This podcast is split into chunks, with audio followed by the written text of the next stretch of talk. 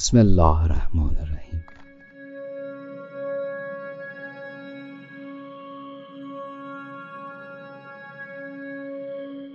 ما در پیاله عکس رخ یار دیده ایم. پیاله اول نزار قبانی.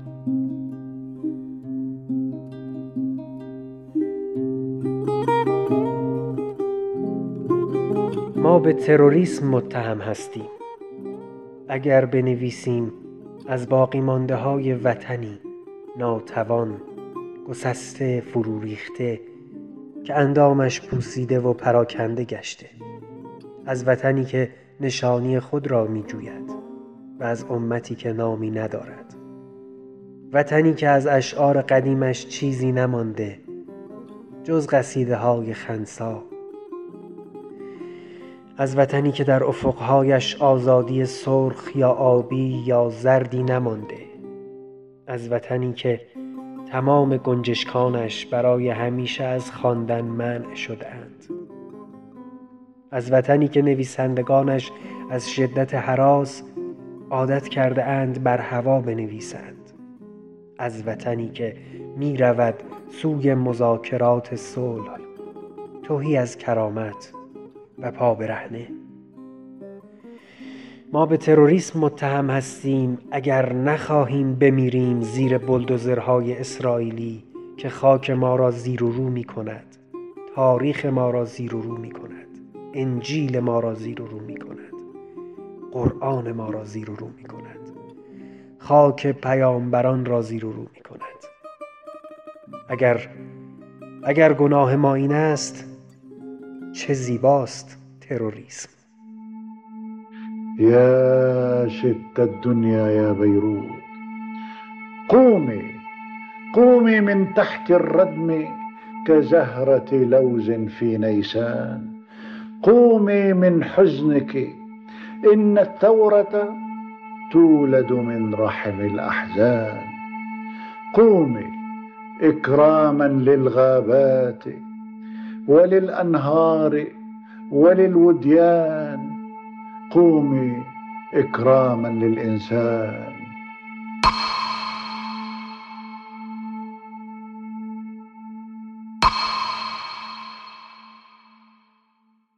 ما چرا برای امام حسین گریه می‌کنیم؟ چند وقت پیش این سوال برام خیلی مهم شد. راستش حدیثایی که درباره ثواب گریه بود قانعم نمی‌کرد. حتی خود اون حدیثا هم برام سوال ایجاد می‌کرد که اصلا چرا برای گریه امام حسین انقدر توصیه شده و ثواب داره. جوابای زیادی برای این سوال داده شده که مفصله و قرار نیست الان دربارش صحبت کنم. اما لابلای سرچایی که می‌کردم به یه شعر عربی رسیدم. یه شعر عربی که تقریبا چند تا از جوابایی که علما برای دلیل گریه گفته بودن رو هم شامل می‌شد. شعر از نزار قبانی بود که اسمش رو زیاد شنیده بودم اما باید اعتراف کنم به جز تیکه هایی از شعراش که تو توییتر پخش می‌شد چیز زیادی ازش نخونده و نشنیده بودم.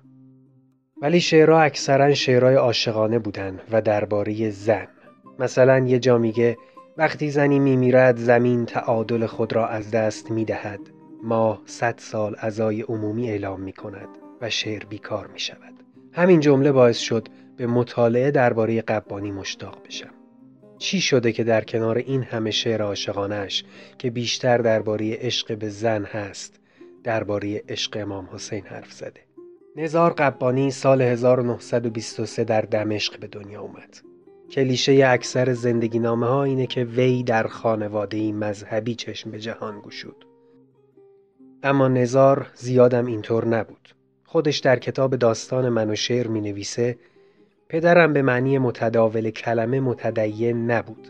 از ترس مادرم روزه می گرفت گاه گاه برای آنکه حسن شهرتش را از دست ندهد نماز جمعه را در مسجد محله می‌گذارد. در نظر او دین نوعی سلوک و خوشرفتاری و اخلاق بود. شاید یه جورایی پدرش از اون دست آدمایی بود که میگن دل باید پاک باشه و شرعیات زیاد مهم نیست. اما مادرش مذهبی تر بوده و البته قبانی میگه از نظر تفکر میان من و مادرم هماهنگی وجود نداشت وی به عبادت و نماز و روزش مشغول بود از برای اولیاء الله نظر می کرد. روز آشورا برای فقیران حبوبات می پخت. چون شب می‌شد ما را از ناخن گرفتن منع می‌کرد و از بیم چشم زخم حسودان بر گردن ما مهره های فیروزهی آبی رنگ می آویخت. میان طرز فکر متجدد پدرم و اندیشه قدیمی مادرم من بر روی زمینی از آب آتش بزرگ شدم. مادرم آب بود و پدرم آتش. از این نوشته ها معلوم میشه که ما با یه شاعر مذهبی و اهل دین طرف نیستیم. عشق نزار به حسین شبیه عشق غیر مسلمون ها به حسینه. شبیه عشق غیر متدین ها.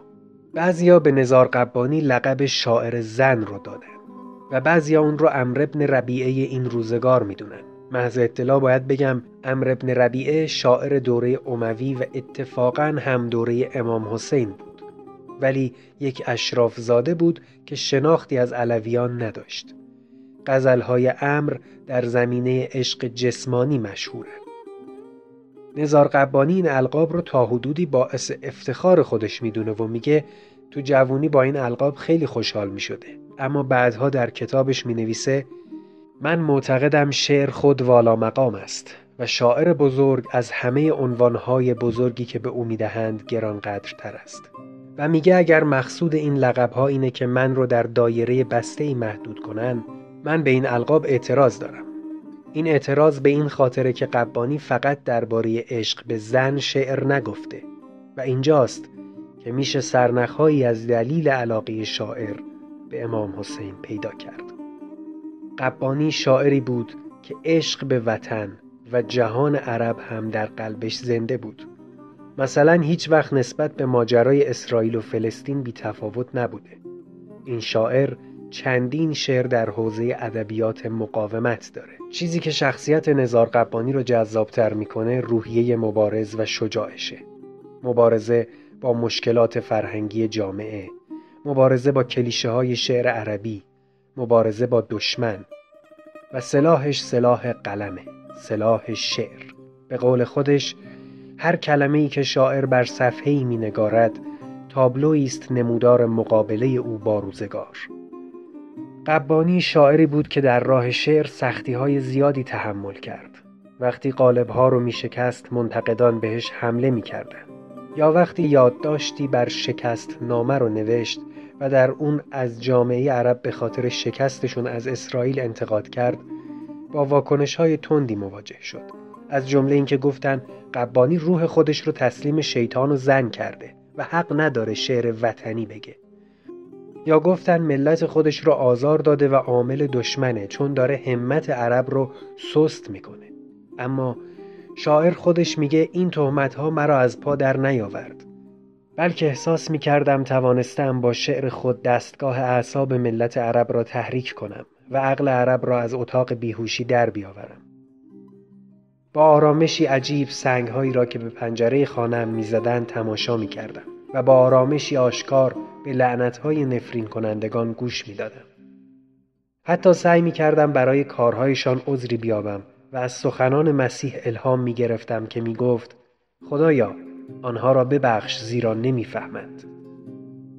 وقتی کتاب داستان من و شعر زندگی نامه خودنوشت قبانی رو تموم کردم یاد این حدیث امام حسین تو روز آشورا افتادم که اگر دین ندارید لاقل آزاده باشید. آدمای زیادی پای می‌خونه امام میشینن. آدمایی که شاید یه وقتایی مورد قضاوت امثال من قرار بگیرن و بعضیا بگن این کجا و امام حسین کجا. ولی حقیقتی که هست اینه که هر آدمی هر آدمی که آزاده باشه و امام حسین رو بشناسه مست مرامش میشه. فرقی نداره چه دینی داشته باشی یا اصلا اهل معنویات باشی یا نه. فرقی نداره شاعر عشق و شاعر زن باشی یا شاعر مذهبی شیعه باشی یا سنی. کلید ورود به این دستگاه آزادگیه.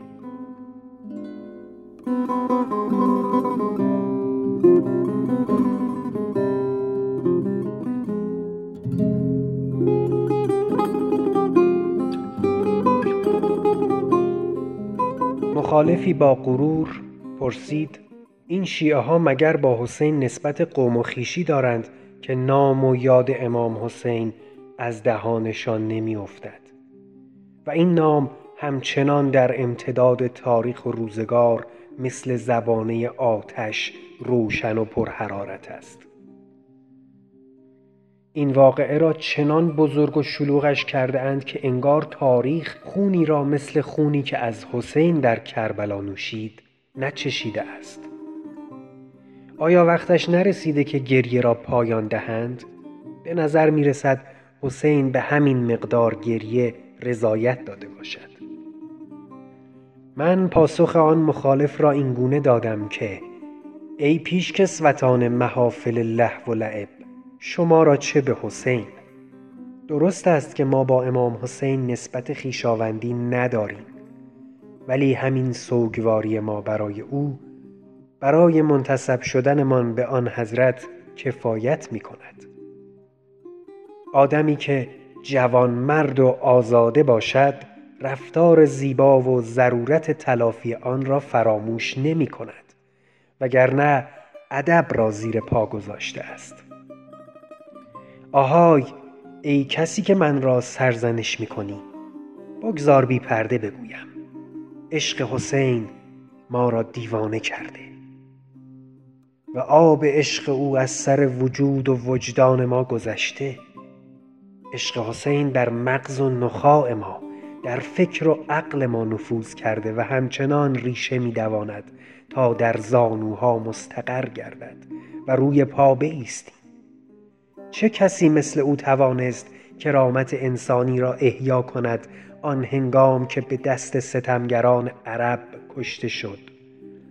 چه کسی مثل او توانست مردم دنیا را که تو سریخور حاکمان خود بودند از خواب بیدار کند و در نتیجه اش به عالی ترین درجات نائل شود؟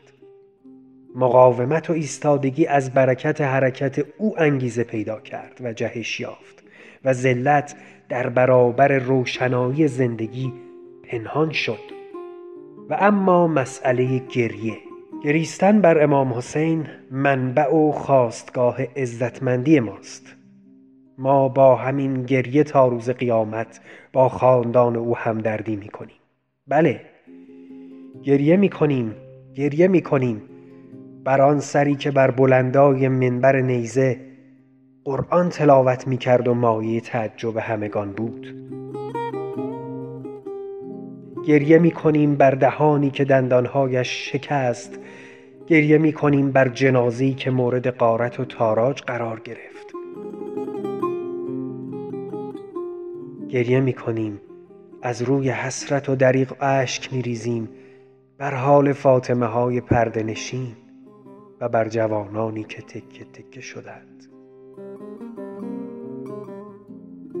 ای شخص مخالف. لطفا افاظه کردن در مورد این انسانهای جاویدان را رها کن و به آنها رشک نورز. مبادا که به هیزم آتش خدا تبدیل شوی.